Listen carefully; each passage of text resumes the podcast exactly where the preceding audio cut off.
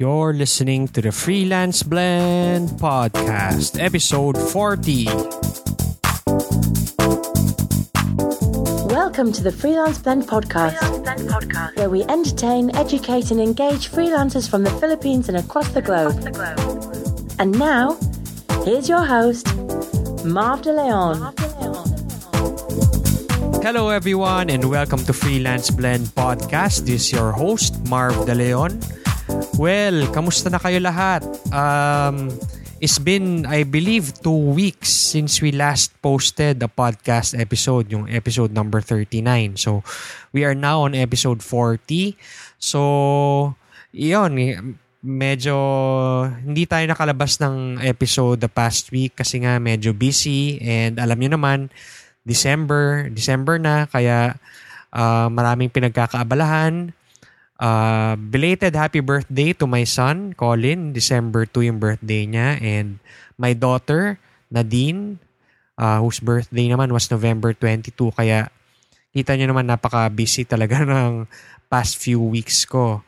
And uh, gusto ko lang i-share na for the past uh, few months, I've been having this health uh, issue, health problem. So, it's more of, um, siguro because of the stress from work, uh, yun, nagkaroon ako ng gastritis. So, parang sa hyperacidity. So, uh, number one cause is stress and other factors like, well, siguro age and diet. So, It's been bothering me for the past three months.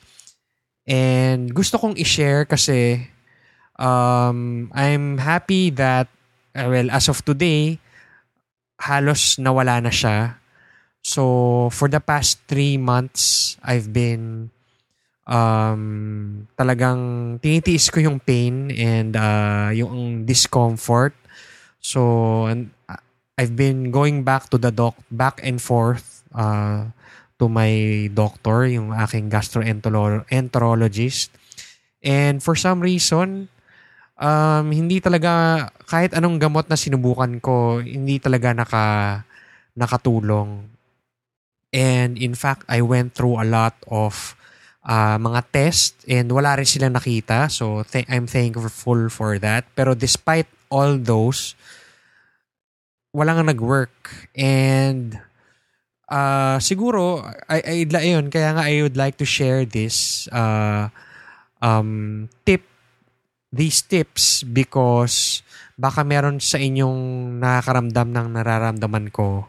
Yun nga, hyperacidity or gastritis na hindi, hindi antagal bago nawala. And what helped me are um, natural organic medicine which if you ask your doctor, they don't they really don't um, recommend. But desperado na ako kasi I've tried an iba-ibang medicine and hindi talaga it didn't help me and what I did is I researched online san pa ba 'di ba and I found this forum na talagang mukha namang hindi fake kasi uh, ang dami talagang comments and this person has been very uh, ano lang siya um as a, a person who experienced the same who, who was experiencing the th- same things that I was experiencing. And very helpful siya and very detailed naman yung mga recommendations niya. Kaya I don't think scam. So and natural naman siya. So what I did, I ordered from the States, Amazon, and I had it delivered here. And for the past month, ayun na yung ginagamit ko. Ay, nag-stop na ako ng medicine ko na nirecommend ng doctor because yung hindi mo hindi talaga pwedeng i-take ng ganong katagal yung medicine na yon. So well, thankfully nag-work tong natural medicine na to. And I'm very thankful for that person who is posting in this forum. So, uh, siguro tulong ko na lang sa inyo if you're really interested, just email me at marv at freelanceblend.com or tweet me at freelanceblend and uh, I will share uh, that blog post with you and also yung links uh, to the medication that I ordered. Pero of course, I would suggest also that you consult first your doctor and see if he will recommend, he or she will recommend. Depende na lang nga, baka may certain conditions uh, kayo. Uh, and again, this is a disclaimer. I'm not saying na what worked for me will work for you. But uh, maybe, baka, di ba, um, uh, I hope na I'll be able to help you. Kasi talagang it's very depressing um, debilitating yung disease. Parang wala, hindi ka makakain, uh, hindi ka makatrabaho, uh, yung mga normal activities mo, hindi mo magawa. So, and because of that nga, yung, yung medicine na, yung natural medicine na tinake ko, it helped me. So, it worked for me and I hope it will work for you kung uh, if you're experiencing the same problems. Okay, so just message me, uh, marv at freelanceblend.com. Okay, now for this episode, medyo mag-shift gears tayo. I would like to talk about a very important topic as well. So, uh, ito yung the top 5 reasons why freelancers should attend events no matter how small. Okay, so well, mahabang hindi naman sobrang habang topic to, pero marami ako masasabi about, this because first of all, yung events that I attend attended like yung freelance camp as I mentioned in previous episodes, it helped me in fact build freelance blend and this podcast. So if I didn't attend if without that event, I think wala rin tong freelance blend. So, ayun, napaka-importante talaga if you're a freelancer to to invest uh, in events and uh, whether money or your time. Uh, I would suggest at least siguro once a month. Even a meetup. Ang meetup naman usually libre. Not necessarily my meetup, pero maraming meetups dyan. Uh, that cater to different uh, people and topics. So you can go to meetup.com to find an event or maybe yun nga, join our meetup uh, group sa meetup.com slash freelance blend Manila. So, ayun, talagang for me, ang laki ng natulong sa akin ng events na mga pinupuntahan ko and ang number one of the reasons, number one reason is of course networking.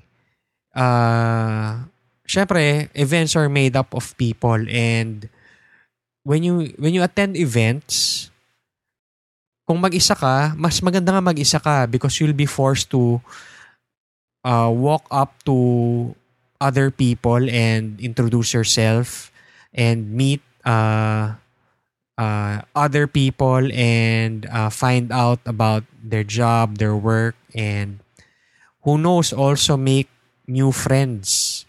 So, ayun, even if it's a workshop na there's a there's a speaker or teacher na you listen to the person in front of you, syempre meron ka namang makakatabi dyan na uh, seatmate mo. So, you should, of course, also bring your calling card to be able to, para maalala ka nila and uh, maalala nila pangalan mo when, when uh, after the event. So, so yun yung, na, I think, one of the most important things is networking. And for me, I let, uh, I met a lot of people who are still my friends and business connections and partners because of simply attending events.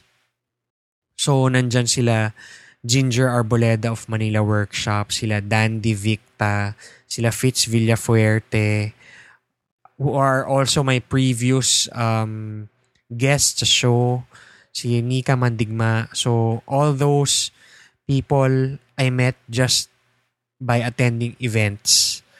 So, ayun din, if for big events na may mga speakers, why not approach them? Talagang tapangan nyo yung sarili, kapalan yung mukha, mukha nyo and approach them and talk about yourself, your business, and ask for tips.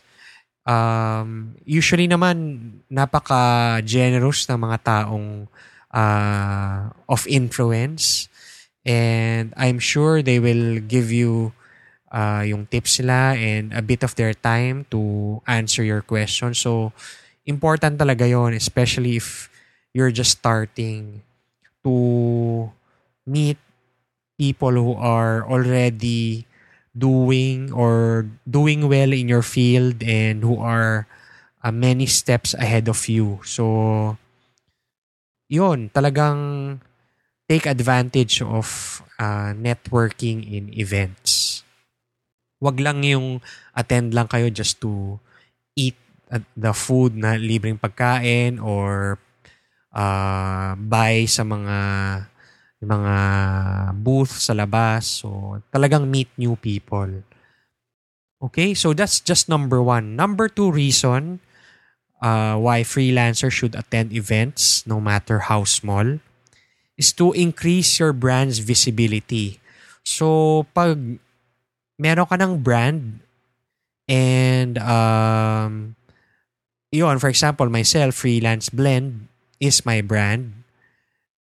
So, if you attend events, makikilala ka, definitely. And, syempre, when you give your calling cards, makita nila, oy, siya pala yung sa Freelance Blend. So, ayun. Ayun, importante nga na people see you not just online in websites uh, through Google search. It's important na makita nila yung the real person behind the brand.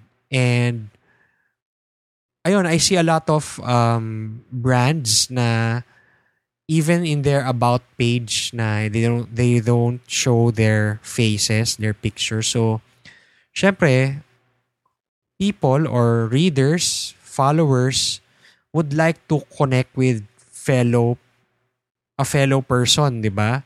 Not a brand, not uh, a logo, but a person. So, yun, kung sa site pa lang, wala ka ng picture, so paano ka makikilala, di ba? And then, pag nasa event ka, oh, si ikaw ba yun? Eh, wala kang pictures. ikaw ba si Freelance Blend? Wala kang picture sa website mo, hindi ka takilala. So, di ba? Uh, yun, it, it will really increase your brand's uh, visibility and people syempre the more if at uh, events you attend um the more the bigger your brand uh, and name will become and talagang maalala ka ng tao if they always see you in events. And uy si Marv uh yan palaging nasa event yan. So sige nga tingnan ko na nga yung website niya or uh, makinig na nga ako sa podcast niya. So That's number two to uh, to increase your brand's visibil- visibility. Number three is you go to events to learn from the best. So not just to listen to how yung mga speakers or influencers uh, to listen to their uh, talk, but also observe how they talk, how they carry themselves in events. Siyempre, I'm sure yung influential people, meron silang demeanor na talagang pro- very professional and you know how they reach the top because of how they present themselves. And you should, yun, copy siguro copy them or hack their style, how they, panoorin nyo how they interact with other people. I'm sure nga after they talk, lalapit na yan maraming tao and ayun, observe mo sila how how they talk, how they approach people, how they um, respond to people, paano sila magsalita, how they carry themselves and kung if you have a chance to talk to them and introduce yourself selves. So, obserbahin nyo rin paano sila magsalita and how they talk to you and yun. So, next time, ayun, you, you try to copy and ayun nga, i-hack nyo how, how they, uh, their style. So, it's very important nga. That's, that's what I also do when I attend events. Pwede nga, you take notes or, di ba? pwede kayong kumuha ng video on how, wag naman kayo maging parang stalker, so medyo nakakatakot yon Pero just observe na lang siguro and take note. And pro- probably, uh, when you get back home, look in the mirror, no? Tapos try to um, act in front of the mirror as if you're an influencer. And it really will help you nga in the future, uh, pag ikaw naman yung nasa stage and kayo yung lalapitan ng tao. So you have to think how people will uh, see you naman. Okay? So number four would be, of course, is to connect other people. So, if you're there tapos may kilala ka na and uh, you meet uh, another per another friend of yours na hindi hindi niya kilala yung kasama mo, why, syempre, introduce them. Try to be the person who will connect them and maybe, syempre, kung kilala nyo talaga yung person, uh, sabihin nyo kung what they do and, oh, for example, um, Dandy, this is uh, Ginger. Uh, Ginger is from Manila Workshops. Dandy is do, ano naman is, uh, with uh, civil service review. He's uh, conducting seminars or something like that. So, so silang dalawa mag-usap na sila. Oh, talaga? So why don't you attend my event or can I, uh, can you give me your website or your your, your uh, calling card? I have a uh, a need for that uh, talk or something like that, 'di ba? Actually, sa totoo nga, it was from Dandy's seminar that I met Ginger who was running Manila workshops. And after that, na-meet ko si Ginger and we talked about having a workshop for freelancers. And doon nagsimula yung freelance blend workshops in cooperation with Manila Workshops. So, in fact, kaya ko nga sinasabi sa title na uh, top five reasons why freelancers should attend events no matter how small. Yung um, nag-attend sa event ni Dandy, hindi naman ganong karami. So, it was probably about 10 to 15 people. But, kahit if you compare that to a very big event, syempre, you would think, oh, doon na lang ako sa big event mag attend But, in that in that uh, event ni uh, workshop ni Dandy about uh, legalizing your business, dun ko nakilala si Ginger and all and I also met Raymond Tribdino who is from Integrate. It's a marketing company, uh, digital marketing company that I featured in a podcast as well. So um, if you remember, I interviewed Raymond Tribdino, Tribdino of Integrate. And, ayun, um, because of that, so nagkakilala kami ni Raymond and a, a few months after that meeting, after and also after the podcast interview, si Raymond contacted me. He he became an editor for Malaya and yung infotech page ng Malaya and he reached out to me and offered me to become offered a spot in the paper to become a columnist in the infotech page. So, I gladly oblige. So, ngayon, columnist na ako. Thanks to Raymond. So, yun, it all, it all happened because I attended Dandy's event.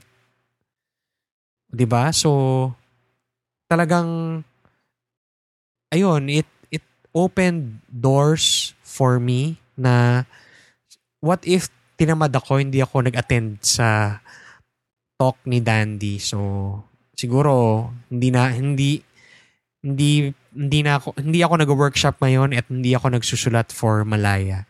So, with that event, no matter how small, it really opened doors and big opportunities for myself. So, ang lesson dito for you people is that huwag yung mamaliitin ang small, ang maliit na event, di ba? So,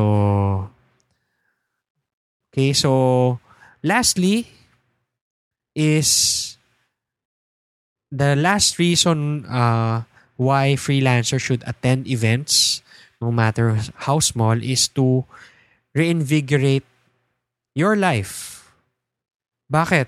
So, as we all know, we online freelancers, work at home warriors, shall we say, we yun, we always stay at home. We're at home most of the time working online on our uh, online jobs and you don't get to meet new people and step out of the house and alam mo yun, and siguro get some vitamin D and uh, not just stare at the computer all day.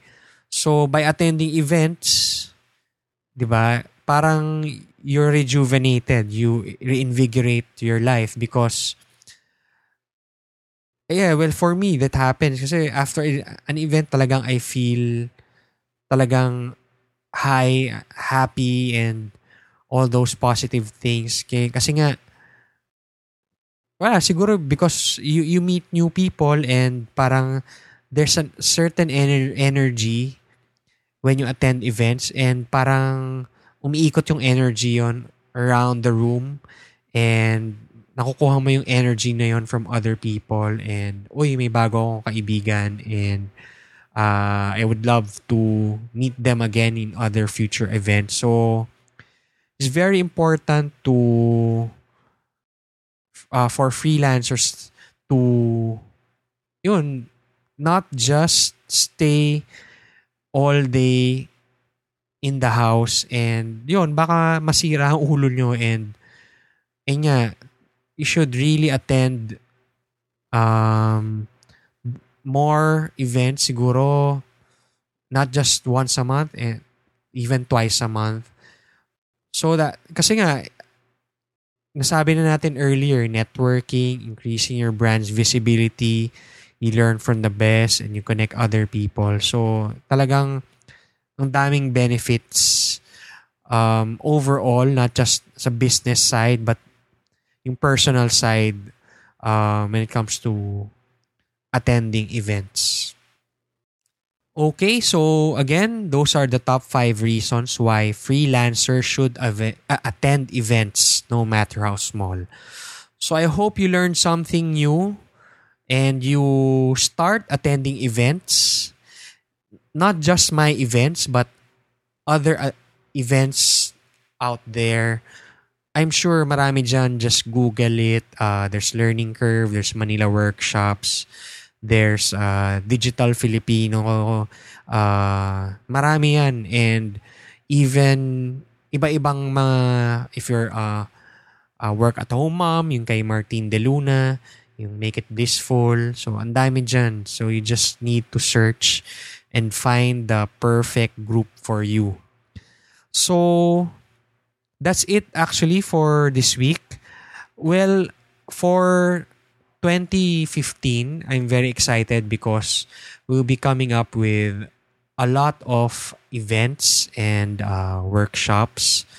So, right now pa lang, I would like to invite everyone on uh, January 24, that's a Saturday, we'll be having our speed networking brunch. So, speed networking, so kaya nga natin pinag-usapan tong uh, uh, reasons why you should attend events. So, speed networking, para siyang speed dating. So, you get to meet all the people in the room in less than an hour. So, you're given about three minutes to um, to talk or, and uh, connect with other freelancers or business owners So, three minutes lang yan. Tapos, uh, so you you introduce yourselves. Yeah, you you introduce uh, yourself and uh, talk about what you do and if yun naman, you, you listen naman to the other person, take notes, and then when you hear the bell, uh, you go to the next person until maikot mo yung buong room. So, that's speed networking. So, we're encouraging talaga for people to collaborate and uh, maybe uh, through the through our event through this event uh, who knows? You might get hired by uh, by another entrepreneur or maybe form a super group with another uh, super team with uh, other freelancers to tackle um, big projects And ayun, ang daming benefits uh, uh, for attending this speed networking brunch. So it will be at Cafe uh, Shibuya sa UP Town Center in Quezon City. Again, January 24, that's a Saturday, 9 a.m. to 12 noon. So, we'll be posting that sa website and also at uh, my partner again here is Manila Workshop. So uh, the registration will be at the Manila Workshops website, manilaworkshops.com and also at freelanceblend.com. So for now, wala pa yung uh, link ngayon but uh, we'll be posting that link in the show notes of this podcast episode. And lastly, So lastly, meron pa pala isa. Lastly, I'm also looking for contributors, writers uh, for freelanceblend.com. So we I just uh, activated or uh, signed up a new contributor si Miss Kath uh, Pompa Palagi.